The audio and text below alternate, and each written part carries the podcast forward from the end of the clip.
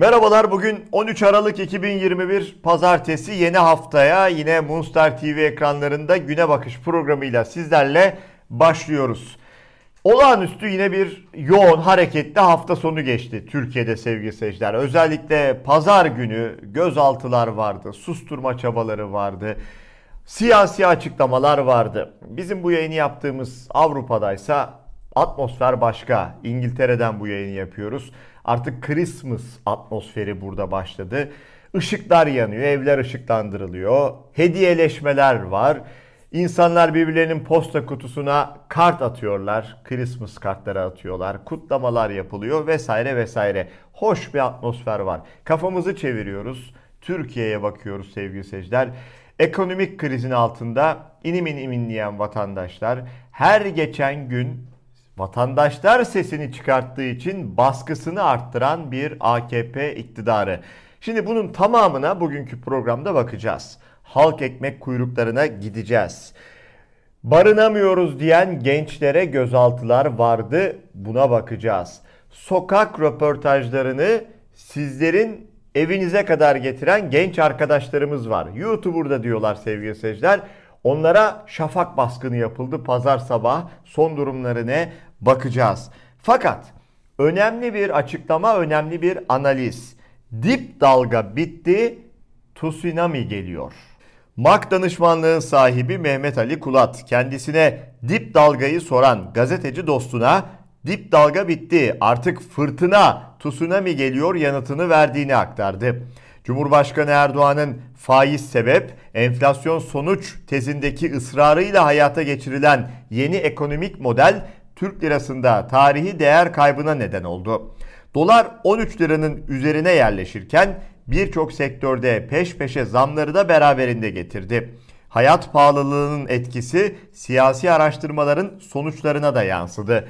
MAK danışmanlık şirketinin sahibi Mehmet Ali Kulat kişisel Twitter hesabında yaptığı paylaşımda durumu şöyle özetledi. Gazeteci dost aradı. Sen sahayı iyi okursun. Dip dalga konusunda ne diyorsun? O eskidendi dedim. Şaşırdı. Nasıl yani? Dip dalga yok mu? Halbuki 5-6 ay öncesi sen sürekli dip dalga diyordun. Ne oldu dedi. Haklısın. Dip dalga bitti. Artık fırtına tsunami geliyor.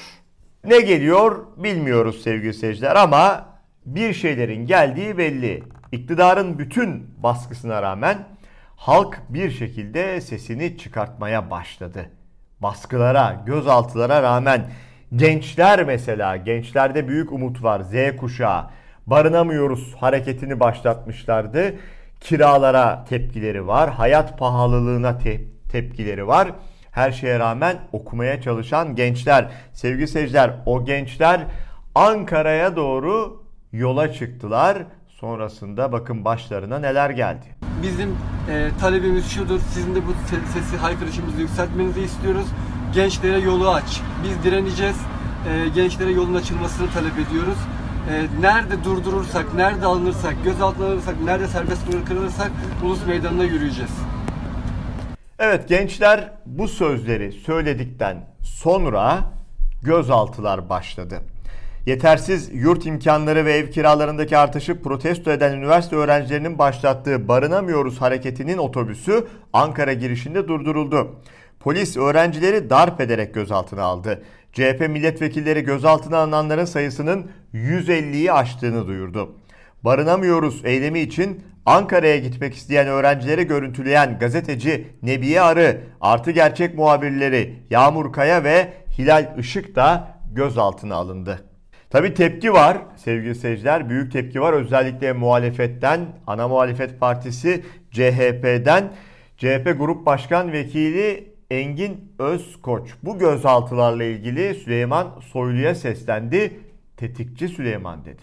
İçişleri Bakanı'nın uyuşturucu baronları kolladığı açık. Mafyayı kolladığı açık. İçişleri Bakanı'nın El-Kaide militanlarını kolladığı ve onlara yurttaşlık verdiği açık. Cezaevlerindeki katilleri, mafyaları dışarı çıkarttığı açık. Onlara gücü yetmiyor İçişleri Bakanı'nın ya da bilerek onları kolluyor ama İçişleri Bakanı'nın bir düşmanı var. Üniversitelerde okuyan gençlerimiz. Öğrenciler ev kiralayamıyorlar. Öğrenci evleri yok. Yurt açmıyorsunuz. Türkiye'de 5 öğrenciden bir tanesi sokakta. Süleyman Soylu, tetikçi Süleyman. Niye tutukluyorsun sen öğrencileri? Senin gücün yetiyorsa mafyayla uğraşsana. Sana uyuşturucu baronunun konteyner numaralarını verdik. Onu tutuklasana. Kara para aklayıcılarını yurt dışına çıkartan Süleyman. Sen niye öğrencilerle annesinin babasının evlatlarıyla uğraşıyorsun? Hiç mi yüzün kızarmıyor?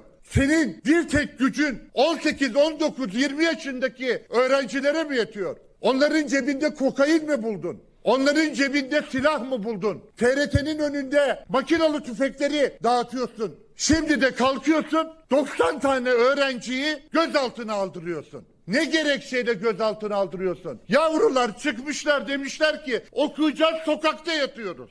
Ya Allah ıslah etsin daha beterini söyleyeceğim. Allah ıslah etsin seni. Seni Türkiye Cumhuriyeti'nin başına saranları da Allah ıslah etsin ya. Seni hala orada tutanları da Allah ıslah etsin. O gençler derhal serbest bırakılacak. Derhal bütün milletvekillerimizi görevlendirdik. Hukukçu milletvekillerimizi görevlendirdik. Sen uyuşturucuyla, kaçakçılarla, onlarla uğraş. O gençleri derhal bugün serbest bırakacak. Eylem ve protesto anayasal bir haktır. Bu gençler, genç kardeşlerimiz, öğrenci kardeşlerimiz haklarını kullanıyorlar. Bunun bir kere altını çizelim. Yanlış bir iş yapmıyorlar. Suç işlemiyorlar. Gidecekler. istedikleri yere giderler bu arada. Ankara'ya da giderler, İzmir'e de giderler, İstanbul'a da giderler. Giderler istedikleri meydanda basın açıklamalarını yaparlar. Biz barınamıyoruz derler. İktidarı eleştirebilirler. Neden? Çünkü anayasa bu hakkı onlara vermiş. Ha öğrencilere bu operasyonu polis şiddetini uyguluyorsanız demek ki ülkede anayasal bir hukuk sistemi yok. Bu sistem AKP iktidarı tarafından ayaklar altına alınmış, başka bir rejime dönüştürülmüş durumda. Şimdi o kadar gözleri dönmüş ki sevgili seyirciler, sokak röportajları yapan arkadaşlarımız var. YouTuber'lar da diyebilirsiniz. Kendi kanallarını açıyorlar ve sokakta halka mikrofon uzatıyorlar. Yaptıkları bu. Yani halkın gerçek görüşünü YouTube'a yüklüyorlar. Neden yapıyorlar bunu? Çünkü iktidar medyayı genel anlamda kontrol ettiği için iktidar medyasında halkın gerçek sorunları ve halkın sesi duyulmuyor. Peki iktidar ne yapıyor? O kocaman iktidar, o güçlü iktidar YouTuber'lara şafak baskını yapıyor. YouTube kanallarında röportajlar yapan kendine muhabir Hasan Köksoy, İlave TV, Arif Kocabıyık, Sade Vatandaş, Mehmet Koyuncu sabah saatlerinde yapılan polis operasyonlarıyla gözaltına alındı. Bu operasyonların detayını şimdi aktaralım. Kim bize aktarsın? Avrasya Araştırma'nın başkanı Kemal Özkıras diyor ki Antalya'daki avukatımız Murat Kaya Antalya Siber Suçlar Şubesi'nde tutulan arkadaşlarımızla görüştü. Arkadaşlara yapılan suçlama Mücahit Birinci AKP'li isim biliyorsunuz Mücahit Birinci. Mücahit Birinci isimli şahsın bazı görüntülerini paylaşan akıllı çavuş isimli hesabı RT etmek yani paylaşmak. Bir Twitter mesajı var bir AKP'li vekille alakalı. Ortada ciddi iddialar var. Biraz bel altı iddialar bunlar, görüntüler bunlar. Ne, ne yapmışlar bu arkadaşlar?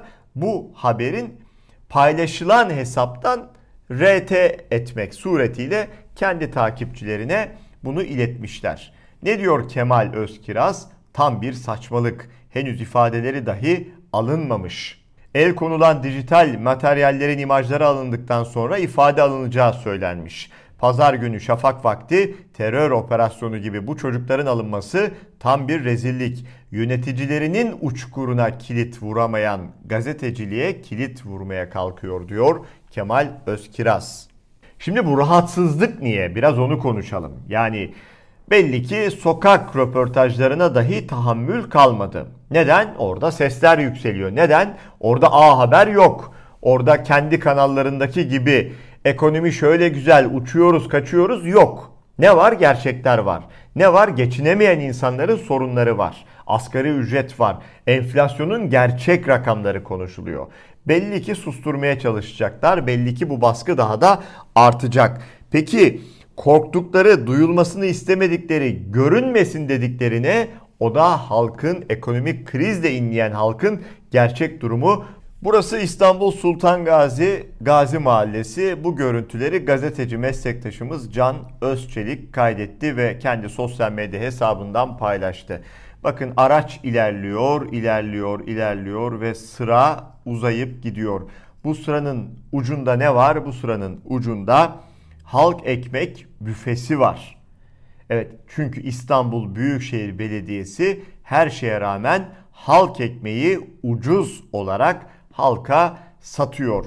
Ve insanlar o kadar zor durumdalar ki sevgili seyirciler 3 kuruş daha ucuza ekmek alabilmek için uzun süre bu ekmek kuyruğunda beklemek zorunda kalıyorlar.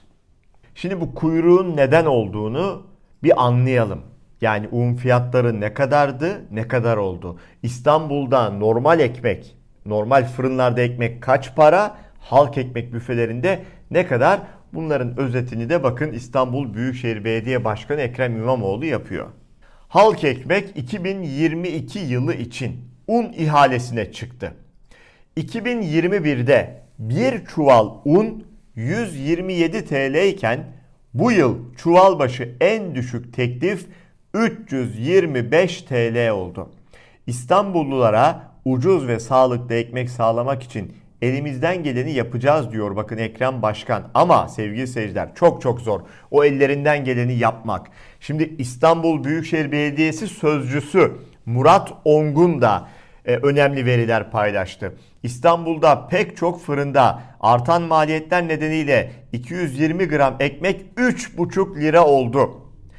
250 gram halk ekmek hala 1 lira 25 kuruş.